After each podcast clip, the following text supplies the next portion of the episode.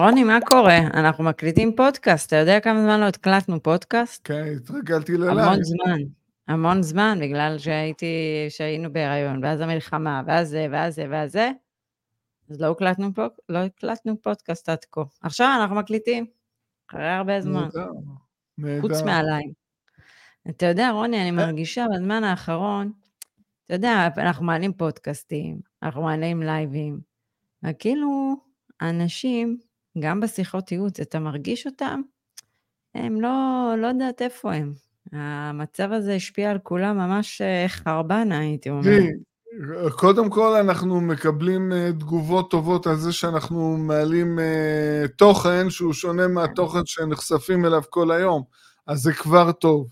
אבל זו תחושה, אני חושב בסגר הראשון של הקורונה היה קצת משהו דומה של איזה שבועיים, שלושה, שאנשים כאילו הסתגרו, חוסר מצב רוח.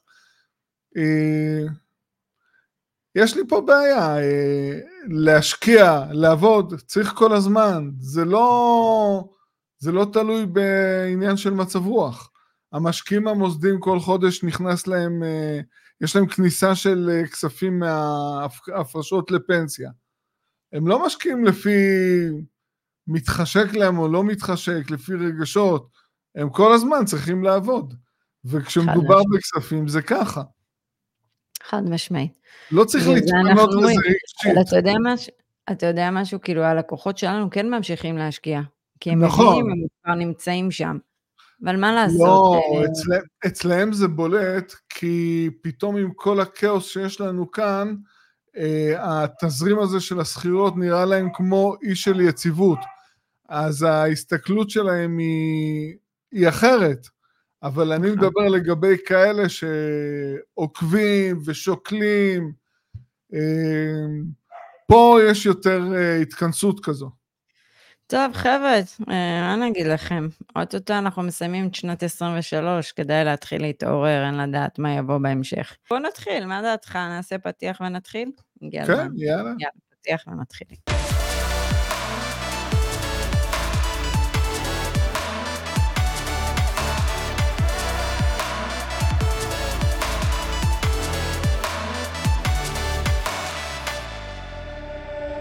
אז שלום לכולם, עדי בן אדר דן, רוני אגה, צוות פמילי אקזיט. גם בתקופה הזו אה, אנחנו בעד להוביל אתכם לבניית תיק נכסים מניב, שתגן עליכם כל משבר שהוא, זה כבר לא משנה, אתה יודע, אני לא יודעת כבר איזה משבר אנחנו יכולים עוד להמציא, אבל לא, ימציאו אבל לנו. אה, תראי איזה רצף, זה רצף של אנחנו כבר כמה שנים. רגע, זה רגע, כבר. שנה רביעית. אז רוני, רגע, אתה מפריע לי. אפשר למצוא אותנו גם בספוטיפיי, גם ביוטיוב, גם בפייסבוק, גם באינסטגרם. רשימת תפוצה, אה, לינק למטה, אה, קורס נדל"ן, לינק למטה, קורס מימון, קלין, לינק למטה, וגם לינק לשיחות ייעוץ, וגם לינק למדריך חינם ממי שרוצה. זהו, אני סיימתי. עכשיו אתה יכול להגיד מה שאתה רוצה. אני אומר, בגדול, אנחנו צריכים uh, לחזור כמה שיותר לשגרה, וזה לא רק עבודה, זה גם uh, כל הזמן uh, להיות uh, בתוך זה, בעניין הזה של ההשקעות, כי אי אפשר להפסיק, לא יודעים כמה זמן uh, זה יימרח, אחרי זה פתאום יהיה משבר חדש, אחרי זה פתאום uh. משבר עם לבנון, משבר כלכלי, משבר עם הייטק, משבר פוליטי, כל הזמן יש משברים. כל הזמן יש סיבות לאנשים למה אין להם מוטיבציה אה, להשקיע. אבל אתה יודע אבל משהו. לעבוד, לה- רגע, לעבוד כל בוקר אה, קמים, נכון? אז זה אותו אתה דבר. יודע, אבל זה... ב... גם תחשבו על זה, הרי מלחמות, הם בסופו של דבר יוצרים אחר כך איזשהו סוג של הזדמנות. אז מה לעשות, כמה שזה כואב להגיד את זה, אבל אני מתכ- מתכוונת הזדמנות כלכלית לאנשים פשוט לפעול אחר כך. Uh, טוב, הכותרת של היום, אנחנו בחרנו לקחת איזה משהו קצת שונה, איזושהי כתבה. Uh, עדי, תשימי אותה עכשיו פה בצד, אני אשלח לך. Uh, וזה בעצם, הכתבה הזאת מדברת על uh, אילו שווקים נמצאים בסיכון של בועה, אוקיי? ואפשר לראות uh, באדום זה שווקים שכבר בבועה. יש לנו בעצם את הכחול, שזה מה שנקרא fair value, והצהוב זה בעצם over value. אז אנחנו לקחנו כמה שווקים מעניינים, וקצת נדבר עליהם בנקודות, ואתם אחר כך תעשו עם זה מה שאתם רוצים. אז מי שלא יודע, רוני ואני אוהבים את השוק הקנדי, את השוק האנגלי, את השוק הישראלי. וארצות הברית. את השוק בארצות הברית. אז בואו נתחיל בשוק הראשון. אז נגיד ככה, קודם כל, אנגליה. עכשיו, מה שהם לוקחים בכתבה הזו, זה בעצם את ערי בירה וערים חזקות. אז באנגליה הם לקחו לונדון, והם רשמו שלונדון היא מן הסתם overvalued.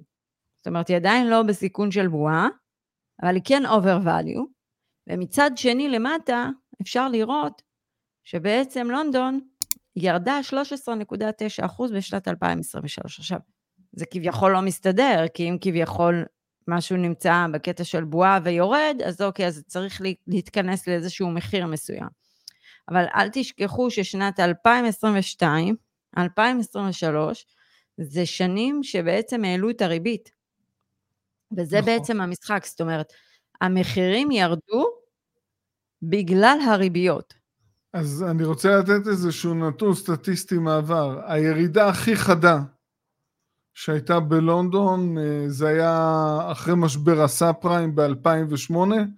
השוק. בלונדון ירד במשך uh, השנה הראשונה 16 אחוז, ותוך שלוש שנים לאחר מכן הוא עלה ב-100 אחוז. אז uh, זה שווקים שהם מאוד חזקים והם לא יורדים לאורך זמן. אז מי שמסתכל על הטווח הארוך, אה, יש פה היגיון, אבל זה מתאים למשקיעים שהם אה, בעלי הון אה, מאוד משמעותי. נכון, אנחנו משקיעים במידלנד והצפון, אז זה כאילו מחירים שונים לחלוטין. זה שוק אחר. זה שוק אחר, אבל uh, הכתבה הזאת היא נותנת איזושהי טעימה, סתם זה גם נחמד uh, להכיר את השווקים האחרים ואיפה הם עומדים מבחינת סטטיסטיקות והכול. אז זה לדוגמה היה לונדון. עכשיו, עוד מקום מאוד נחמד. רגע, תראה, אני אתן לך דוגמה. אם הייתי היום מוכר דירה בתל אביב, היה היגיון לקנות בלונדון. רגע, בוא, נכון, בסדר, מסכימה איתך. אם מישהו מוכר דירה עכשיו בתל אביב, כן, אה, בלונדון זה הגיוני, כי אחרי... לא, אבל אתה צריך לעשות כוכבית. אם הייתי מוכרת דירה בתל אביב ללא משכנתה ואין לי מה... כן, כן, ללא משכנתה, זה קנייה בלונדון אחרי אה, ירידה של 13 אחוז, וכשכבר אנחנו רואים שהאינפלציה מתחילה להירגע ונחווה ירידות של הריביות, השוק יחזור אה, לעלות, כן, יש היגיון לטווח ארוך. הכל תלוי בהון שעומד לרשותכם. נכון, נכון. זאת אומרת, אם יש לי רק 2.5 מיליון שקלים, פחות הייתי קונה בלונדון, רוני. נכון. הייתי יותר מפזרת. אבל זו נקודה ראשונה. אבל האוליגרכים, האוליגרכים כן קנו בלונדון. נכון. טוב, נו, רוני. אם היינו אוליגרכים, ככל הנראה לא היינו בפודקאסט. לא, אבל יש לזה, תשמעי, יש לזה איזשהו היגיון, אין מה לעשות. שיש אה, הרבה הון, אז לפזר את זה, זה בסדר גמור. חד משמעית. אוקיי, השוק הבא זה ונקובר. אז אה, ונקובר היא גם over value, ובשנה האחרונה היא ירדה 10.6 אחוז. עכשיו, אתם צריכים להבין שגם כשהם מדברים על ירידות מחירים, אה, יש סוגי נכסים שיורדים הרבה יותר מהר, שזה יותר הלקשרי, נכסי יוקרה. יש כאלה שהם יורדים באחוזים יותר מינוריים. בגדול יש כאלה שעלו באותו שוק, הדירות הקטנות עלו באותה תקופה. נכון. הבתים הפרטיים הם אלה שירדו. אז ונקובר, לדוגמה, שרוני ואני נכנסנו אליה, היינו גם אחרי ירידה, בגלל הקורונה. זאת אומרת, אנחנו קנינו בסיטואציה אה, שכאילו זה היה אחרי הקורונה, ו- ומצאנו דירה מקבלן, והיה שם את האופציה להיכנס. הדירה שלנו עלתה יחסית הרבה בשנתיים וחצי שהמתנו לה. אז זה היה שווה את ההמתנה, אפשר להגיד. היה שווה את אמ, המס רכישה. שווה את המס הרכישה. לגמרי שווה את המס הרכישה. אבל עדי, גם פה זה משהו שאת לא היית מציעה לכל אה, משקיע, בטח לא למשקיע מתחיל. לנו לא. בנפח, במבנה תיק הנכסים, היה חשוב אה, לוותר על אה, קצת תשואה, על הכנסה, ולקנות משהו שייתן עוד יציבות ואיזון לתיק. טוב, אנחנו חיפשנו גם פיזור, אל תשכח. כן, אז אני אומר, גם פה ההון בא לידי ביטוי. אתה יודע, זה נורא בעייתי, כי כשאתה בא ואתה מדבר בשיחות עם לקוחות עתידיים, אז השיח אה, לפעמים הוא הרבה פעמים על התשואה. אז קשה להציע למישהו כביכול את התשואות האלה. נכון. אבל בשורה התחתונה, רוני ואני קנינו את זה בתשואה התחלתית מסוימת, אבל אחרי שנתיים וחצי אה, עשינו יופי של רווח. זאת אה, אומרת, את גם לא- השכירות זה- עלתה. התחלנו בשכירות של סדר גודל של 2,100, אני לא זוכרת בדיוק כן. כמה, 2,150, כן, ובסוף 2,400. זה קפיצה משמעותית. נכון. ואז אבל, זה מעלה אה, לכם הסתם את אבל צריך הביצועים על המחיר. לזכור, התפיסה שלנו זה להחזיק את הנכס אה, לכל הזמן. זה, זה לא אסטרטגיה של אקזיט, ליהנות מעליית ערך ואז למכור. אז בהסתכלות לטווח ארוך, זה עיר חזקה, קוסמופוליטית, כלכלה חזקה, הגירה מאוד חזקה מאז הקורונה של אה, אוכלוסייה איכותית. אה, אנחנו רואים פה המשך צמיחה. חד משמעית. אני שומעת פה, אני אני שומעת פה אה, עלייה בבכי של מנור. נראה לי הזמן שלנו עוד יותר קצוב.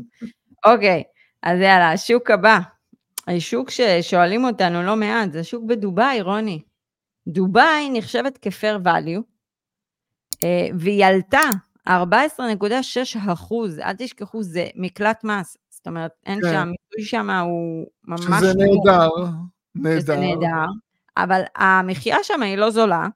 לא, היא לא זולה, זה לא עיר אבל זה זולה. סוחרים בכלל. איכותיים, כי הם, אה, יש להם הכנסות מאוד גבוהות, אז זה נהדר. אז אני אשאל אותך את השאלה. קודם כל, אל תשכחו, דובאי עלתה, אה, ככל שהנפט בעולם עולה, המדינות האלה שהן אה, אה, יותר אה, מזוהות כמדינות שמחזיקות נפט וסוחרות כן. בנפט, הן עול- עולות מן הסתם. אבל אני אשאל אותך שאלה. כן, אני ואתה אמרנו, וגם למי שפנה אלינו לפני המלחמה, שאנחנו לא היינו משקיעים בעיר כמו דובאי.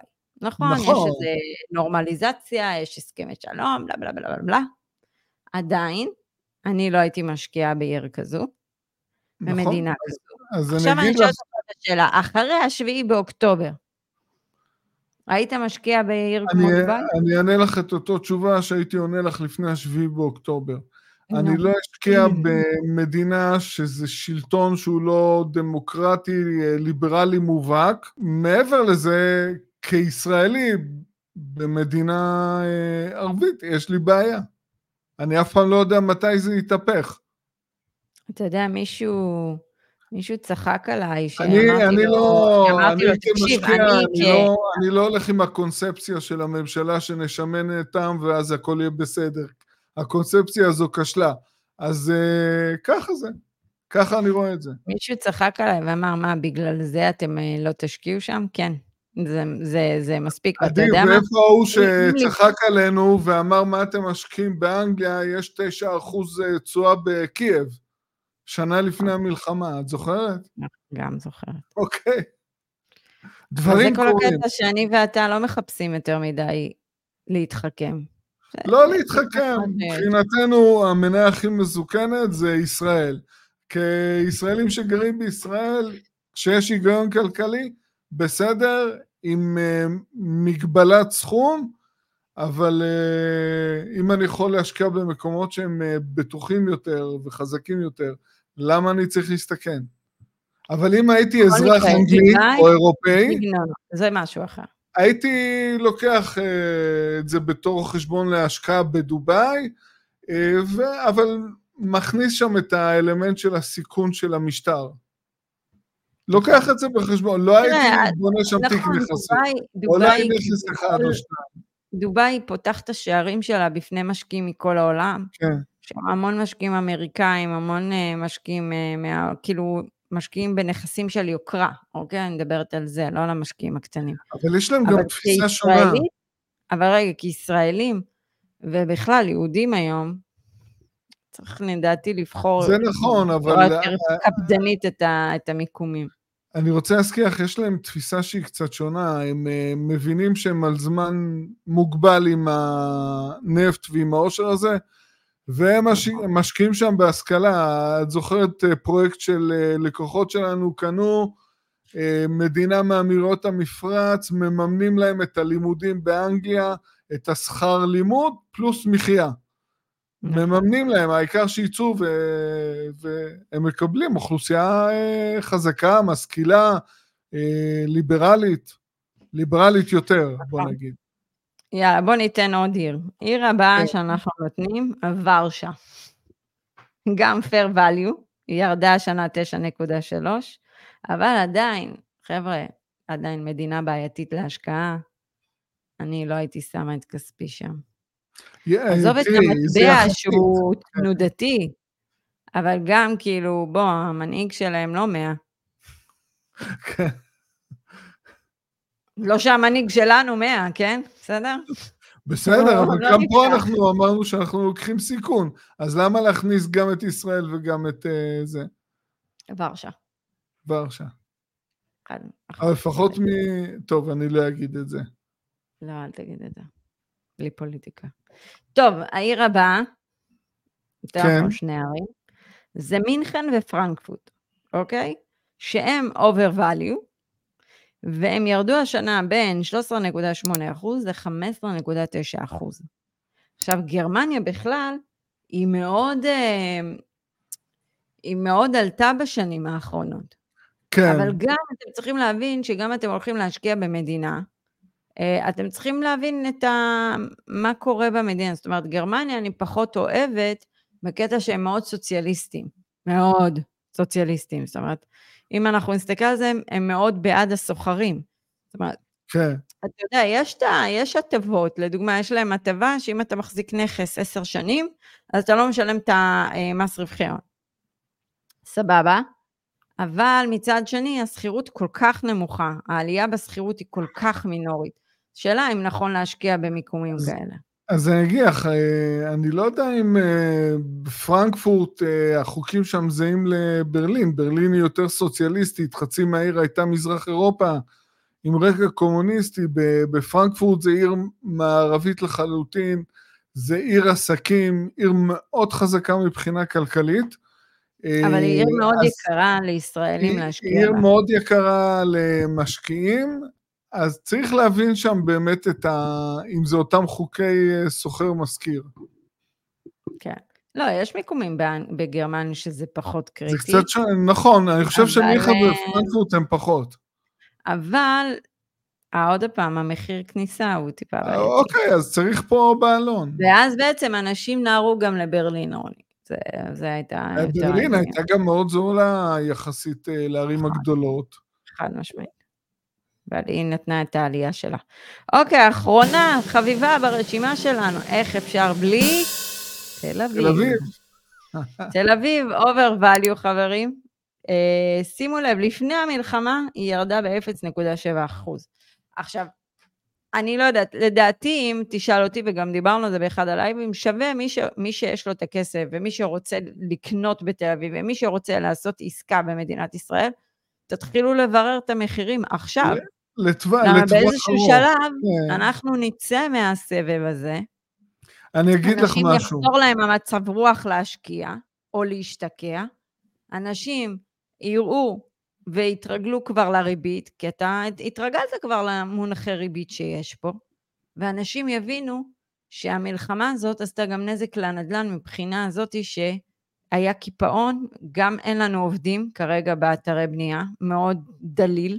אני פה לדוגמה, אני לא רואה בכלל עובדים, וכל האזור שלי פה הוא בניינים חדשים. אין, אין בכלל עובדים פה. כן. ואז זה תוקע את ההיצע. אני גר בתל אביב ואני רוצה להתייחס, אה, מבחינתי תל אביב זה רובע שלוש בעיקר. רובע שלוש זה מרכז העיר, אה, כל התוכניות האלה של התמ"א 38-2 זה לא רציני, ברוב המקרים זה לא כלכלי ליזמים, אה, כדי שזה יהיה כלכלי, אז העירייה צריכה לאפשר בנייה של קומה נוספת, יש דיבורים, אני לא יודע, זה עלה מחמש קומות וחצי לשש וחצי, זה עדיין לא כלכלי, אז במרכז העיר אין כמעט אה, בנייה. עכשיו, אה, ההיגיון אומר שברמות הריבית של המימון היום ובפגיעה בענף ההייטק היינו צריכים לראות פה ירידות מחירים משמעותיות. אז מה שקורה כאן, יש פה עוד שני דברים. דבר ראשון, רוב הדירות ברובע שלוש זה דירות uh, של משקיעים, של יורשים, שמשכירים את הדירות והשכירות עולה והם נהנים מזה. אז uh, אין הרבה דירות למכירה בשוק. ודבר נוסף, זה שוב קשור לתמ"א 38-2, אם מוכרים דירה, אה, אז מוכרים בעצם את הזכות או את הסיכוי לתמ"א 38-2, ודירות קטנות של שניים, שלושה חדרים, חשופות למס שבח של 800 אלף עד מיליון שקלים במקרה של uh, מכירה.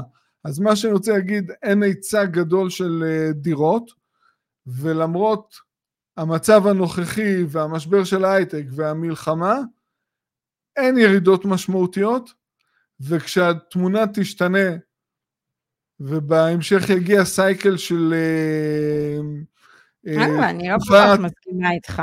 אני לא מסכימה איתך בכלל, אני חושבת שיזמים נותנים היום יופי של אה, יופי של הטבות לאנשים, גם בתל אביב.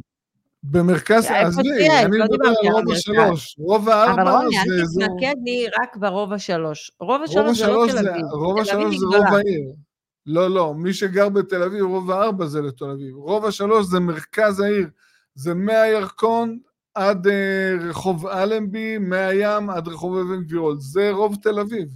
כאן רוני, אפשר למצוא גם במקומות אחרים שעדיין מוגדרים כתל אביב. תל אביב היא גדולה.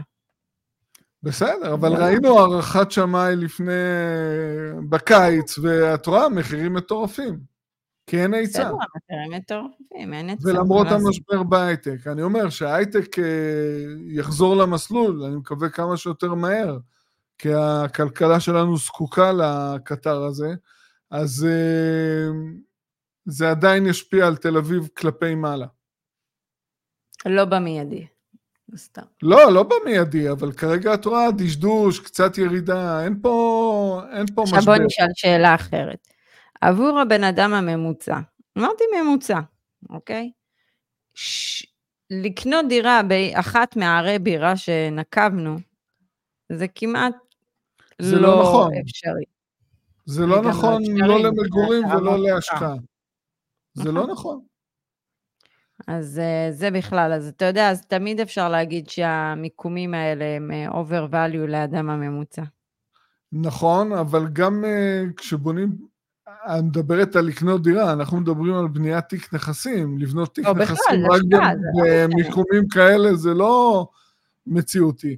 אנחנו מדברים על לבנות תיק נכסים ולהכניס איזה נכס אחד כזה לפחות, שיהיה חזק. בראייה רחבה יותר. הייתי ממשיכה לפתח את זה, נראה לי שיניב זקוק לחבל הצלה, דחוף. אז uh, אני חייבת... אריה שואג. מה? אריה שואג. שואג, מה זה שואג? אני שומעת אותו כבר בתוך האוזן שלי, ואת יניב אנסה להרגיע אותו, אבל זה לא עובד. אתה יודע שילד רעב, זהו, זה הסוף שלנו. שתינוק רעב, זה הסוף שלנו. זה גם מה שאשתי אומרת עליי. כן, נכון, זה גם נכון. אתה לא נחמד שאתה רעב. אמת. אז מנור ממש לא נחמד שהוא רעב. אז זהו. אז אנחנו נסגור את הפודקאסט הזה. אתם מוזמנים עדיין ללייבים, אנחנו מעלים כזה בסוג של ספונטניות מתי שאפשר לפי שעון מנור. אה, קחו את הפודקאסט הזה, קצת תצאו מכל החדשות שיש. אה, תזכרו שגם אחרי הכל יש, אה, יש חיים אחרי הכל, ואנחנו צריכים לעשות הכל כדי להמשיך לחייך, לצחוק, להיות שמחים, וגם לפתח את התיק נכסים שלנו. את יודעת מה פספסנו? את שכונת רימל בעזה. אה, אנחנו נפתח את זה גם. אפשר כן, להקים שם היום. נוף לים. אוקיי. נוף פתוח. כן. היום יש שם לכל בית ארבעה כיווני אוויר. כן. בסדר. טוב רוני, יאללה, שיהיה לנו שבוע נעים, סופה שניים. מתי שיראו את זה.